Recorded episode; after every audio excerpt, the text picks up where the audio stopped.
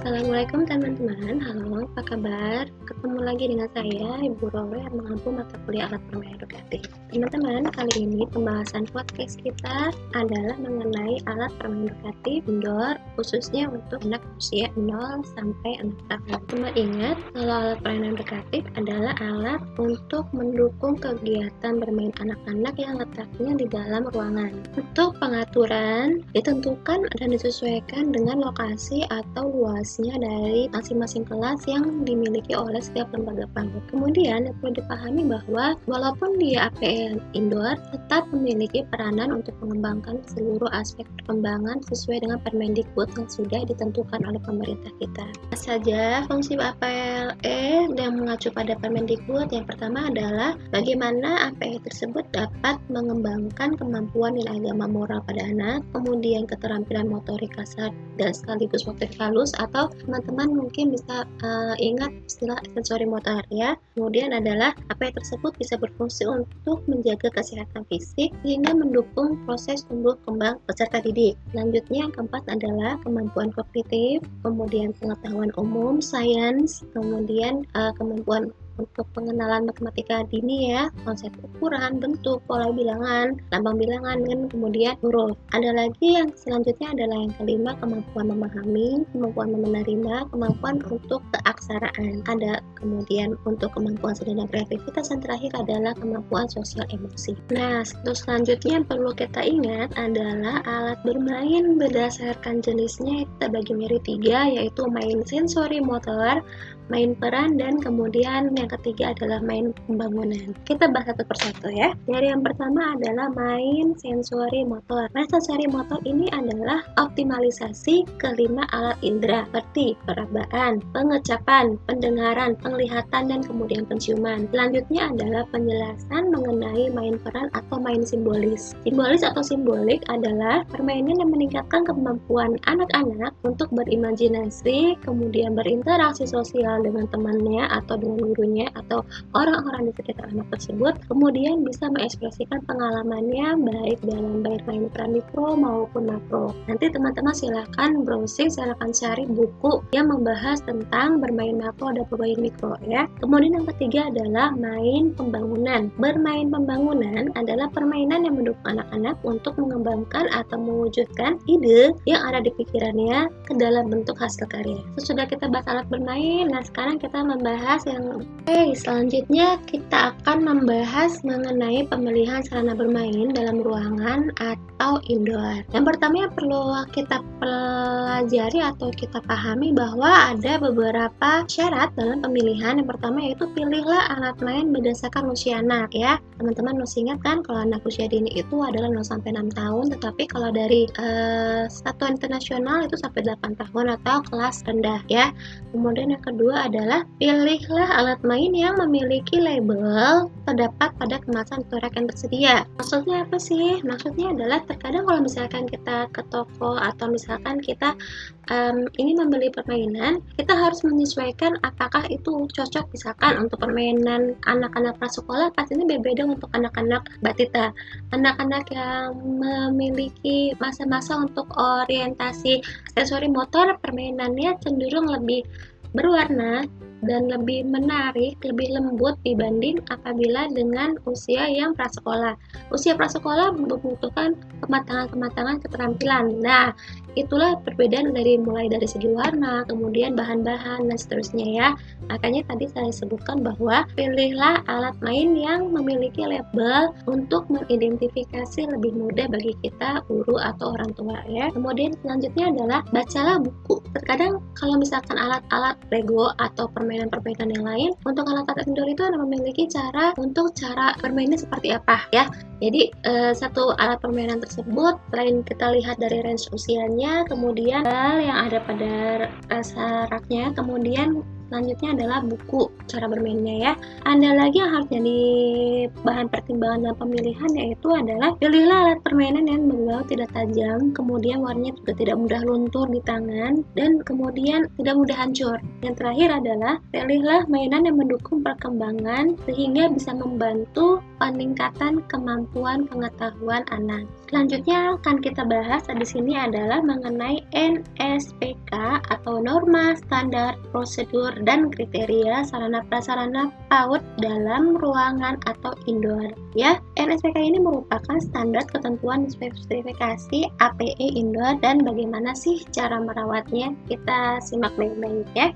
Sebenarnya semua sarana atau APE indoor harus kita treatment, kita berikan uh, perawatan supaya bisa awet ya. Kemudian yang harus kita lakukan adalah ada enam. Yang pertama yaitu pemeriksaan terdiri dari kondisinya sejauh mana dan kemudian kelengkapannya seperti apa. Ini begini, anak-anak itu kan biasanya kalau misalnya bermain mau baik dari kelompok kecil maupun apalagi satu ruangan misalkan anak-anak jumlahnya ada belasan atau puluhan otomatis pertemuan pertama satu Lego atau misalkan satu balok itu ada 100 pieces. Itu harus kita kontrol setiap selesai bermain. Ya bisa satu minggu sekali atau misalkan bisa satu minggu entah itu hari Senin, Rabu, Jumat. Luangkan waktu luangkan waktu untuk pemeriksaan kondisinya apakah ada yang rusak kemudian jumlahnya tetap 100 atau tidak kemudian itu nanti teman-teman data ya. Yang kedua setelah pemeriksaan adalah pembersihan. Pembersihan ini apalagi kalau sekarang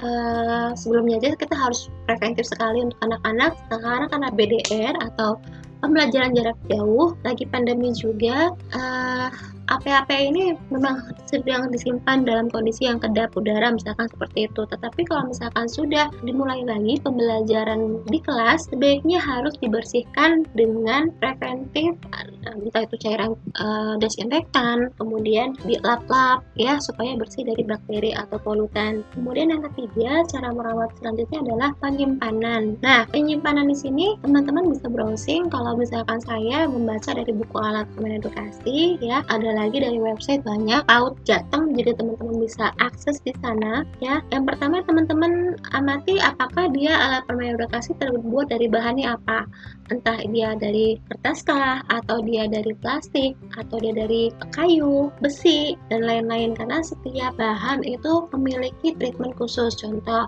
kalau plastik ya berarti dia dilap dengan kain bersih. Kalau misalkan kayu bisa sebatas kemoceng ya dan treatment yang lainnya. Nah kalau misalkan cara merawat selanjutnya adalah kalau plastik misalkan teman-teman bisa taruh di box container yang kedap udara supaya nanti kalau misalkan tiba-tiba ada penyemprotan demam berdarah atau misalkan uh, terlalu penuh ruangan kelasnya ya bisa digunakan namanya gedung uh, sorry gudang APE. Nah, gudang APE ini sebenarnya diperlukan di lembaga PAUD karena kalau misalkan semua alat permainan edukasi diletakkan di dalam ruangan penuh, sedangkan anak-anak idealnya adalah memiliki uh, keterbatasan ruangan yang tidak terlalu banyak benda rentan rusak dan kemudian anak-anak juga terbatas ruangan untuk bergeraknya juga uh, kasihan ya. Jadi sebaiknya lembaga PAUD memiliki gudang APE kemudian uh, selanjutnya adalah dalam gudang ini untuk merawatnya untuk lebih estetisnya ya diperlukan namanya rakayu. Nah rakayu ini digunakan untuk misalkan menyimpan mainan-mainan yang dari uh, kayu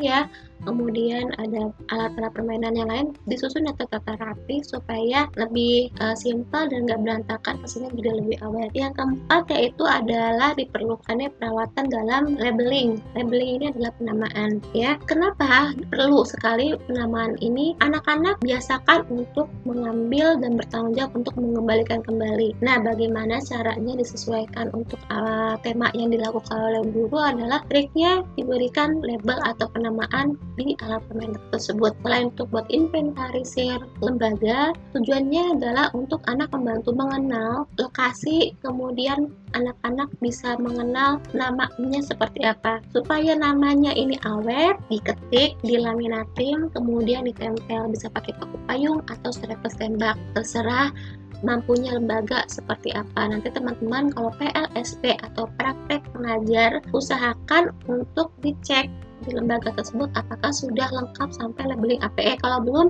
teman-teman harus memiliki inisiasi untuk Bu boleh nggak saya membuat labeling untuk APE supaya anak-anak mudah itu merupakan suatu penilaian yang teman-teman nanti akan mendapatkan perspektif sendiri ketika praktek mengajar ya. ya kemudian adalah yang kelima perbaikan nah perbaikan di sini adalah uh, Tadi kan teman-teman yang pertama itu adalah pemeriksaan. Kemudian dari pemeriksaan di sini kan ketahuan tuh mana sih yang ringan, rusak ringan gitu kan, rusak yang sedang atau rusak yang parah. Rusak ringan masih bisa di touch up sedikit. Kalau rusak sedang berarti membutuhkan treatment yang lebih kompleks dibanding yang rusak ringan. Kalau rusak berat bagaimana Bu? Ya sudah, berarti dihentikan masa penggunaannya kemudian diajukan untuk membutuhkan benda atau APE baru ke yayasan atau ke kepala sekolah butuhnya apa itulah gunanya pendataan supaya sebelum tahun ajaran baru itu alat-alat yang dibutuhkan dan alasannya apa itu sudah terdata rapi ya yang terakhir adalah pencatatan. Ada laporan otomatis ketika didata ada bukti fisiknya yaitu berupa pencatatan. Teman-teman bisa bentuk dalam tabel, ada kolom-kolomnya, nomor, nama benda, kondisinya bagaimana, baik, sedang, rusak. Jumlahnya ada berapa sebelum dan sesudahnya. Oke. Okay? Oke, okay, yang terakhir adalah saya akan berbagi tips dalam menata pendataan sarana bermain untuk di dalam ruangan ya.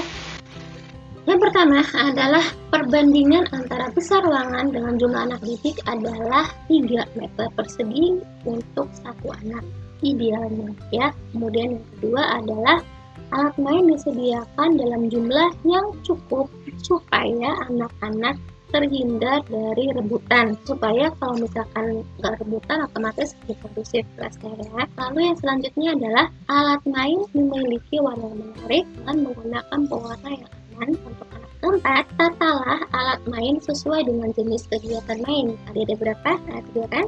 Cari motor, apalagi bermain peran. Yang terakhir adalah kembang yang kelima, tatalah alat main pada tempat yang mudah dijangkau anak didik untuk mendukung pengembangan kemandirian seperti saya sebutkan tadi. Sudah diambil sendiri, ya bertanggung jawab mengambilkan kembali. Kalau sampai otomatis tingginya tidak lebih dari berapa meter karena terkadang anak-anak ada yang tingginya belum mencapai 1 meter ya mungkin ada yang 70 ada yang satu meter, ada yang di atas meter, dilihat lagi ketika teman-teman awal tahun ajaran. Itulah gunanya pengukuran tinggi badan dan berat badan secara rutin ya. Kemudian selanjutnya adalah barang pribadi milik anak disimpan pada locker atau tempat khusus. Bisa di luar ruangan, di samping uh, rak sepatu ya, bisa di dalam ruangan atau tapi posisinya berbeda antara tas dengan alat bermain. Kemudian selanjutnya ada adalah tempat labeling diberi nama. Kalau bukan huruf ya foto. Bisa dikut bisa diketik bisa ditulis. Bebas terserah mau yang mana. Kemudian tempatkan sesuai dengan pembelajaran yang dibutuhkan oleh lembaga masing-masing. Sebelum dimainkan oleh anak perhatikan kondisinya bagaimana baunya bagaimana warnanya bentuknya dan teksturnya ya. Kemudian yang terakhir adalah pastikan bahwa alat-alat tersebut sesuai dengan tema, sesuai dengan kelompok belajar yang akan anak-anak gunakan hari itu. Oke, itulah penjelasannya mengenai alat permainan edukasi indoor untuk usia 0 sampai tahun. Semoga bermanfaat. Ini baru penjelasan secara umum. Teman-teman bisa nanti pada pertanyaan kita bahas di WhatsApp ya. Terima kasih. Wassalamualaikum warahmatullahi wabarakatuh.